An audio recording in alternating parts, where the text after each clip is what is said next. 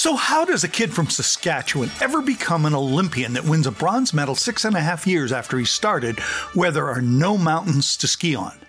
You could drive the six and a half hours one way every weekend, but that would be the hard way. The better question is how did a kid from Saskatchewan who had a memory erasing concussion at 10 years of age, laid in a coma for months, wake up, go through months of rehabilitation, then told we have no place for your kind in school, work for his dad on the farm, and six and a half years later win a bronze medal at the Olympics at 18? Parents told my parents there was no chance. Kids told me I would never make it. Coaches took my parents aside and told them I was wasting my time. Ski hill owners bought my father a coffee and told my dad he was wasting his money because there was no chance I would ever develop a feel for the snow and the ability to know how to race at a high level. Have you ever been faced with this kind of a challenge? Have you ever had challenges like this that seem impossible? I'm Jungle Jim Hunter, and you're listening to 831 Living Your Best Life podcast. And our goal is to empower you and inspire you by listening on your favorite podcast provider. Or you can go to junglejimhunter.com and download it, and you can subscribe and click on like, and we'll help you with your best and biggest challenge so you can live your best life. The best question, however, is what can you learn from today's podcast that will help you live your best life? My dad was a unique individual because he said to each one of his sons, Do you want to play hockey? If you do, then you build the rink. Yes, that's what he said. And then he got the tractor and we went to work. We leveled the ground 60 by 80 the first time we built it in front of the house and the barn. And we dug the post holes and we built the board frames two foot by eight feet. And he bought the thinnest plywood available and then we welded the nets. At 4 a.m., he dressed us and he gave us a stick and a hot chocolate, and we would skate till 6. We would milk the cows, do our chores, carry the chop bales, carry the bales, milk the cows by hand, go to school, come home, and repeat the process in reverse. Daily till the ice melted. Under a yard light. Why not thicker plywood? Because that was the way my dad taught us to become all that we could be. Because he would say, you get thin plywood because you can shoot the puck through the plywood and then I will replace it. And why only two feet high? Because you couldn't raise the puck. But guess what he was doing? He was laying down the incentive and pushing us to our limits to do it as hard and as fast as we possibly could. Eventually, we had to build the lights 16 feet apart and drive the tractor out to operate the bucket to put them in place before the winter snow came. And at the end of the spring, tear it all down and store it. What's the point?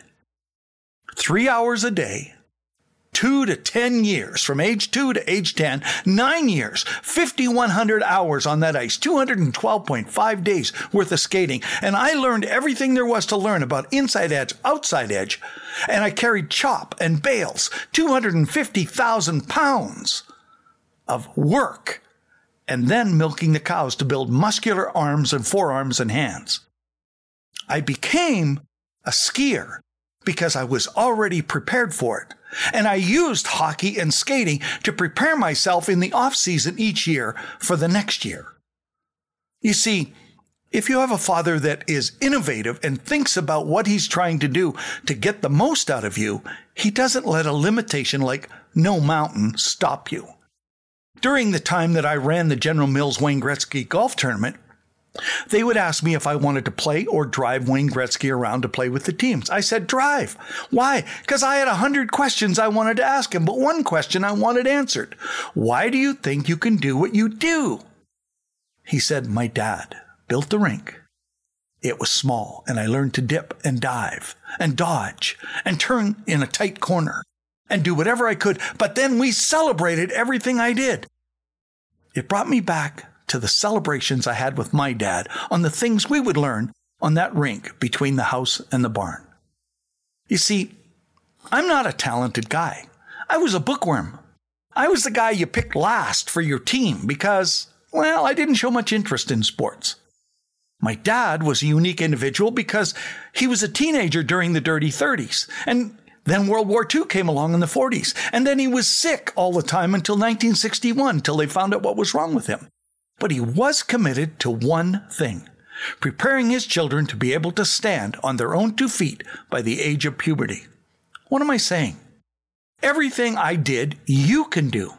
You may not want to be a hockey player, and I'm sure that few children under the age of 12 are listening to this podcast, but the point is, you may be a parent of a child, or you may be somebody that's already grown up, and you wished you'd have done all these things. If you're an adult and have a dream, you can set a time and you can do what my dad did. You can dare yourself personally. In other words, personal discipline, personal accountability, personal responsibility, and personal empowerment.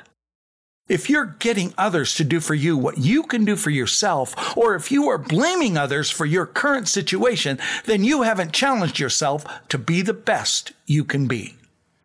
You can have the best life ever if you are willing to simply challenge yourself personally. My quote for the day comes from my dad. Every time you complained, he would stop and look at you and then say, Son, you'll be tomorrow what you are today only more so. What are you becoming today? What will you be like tomorrow?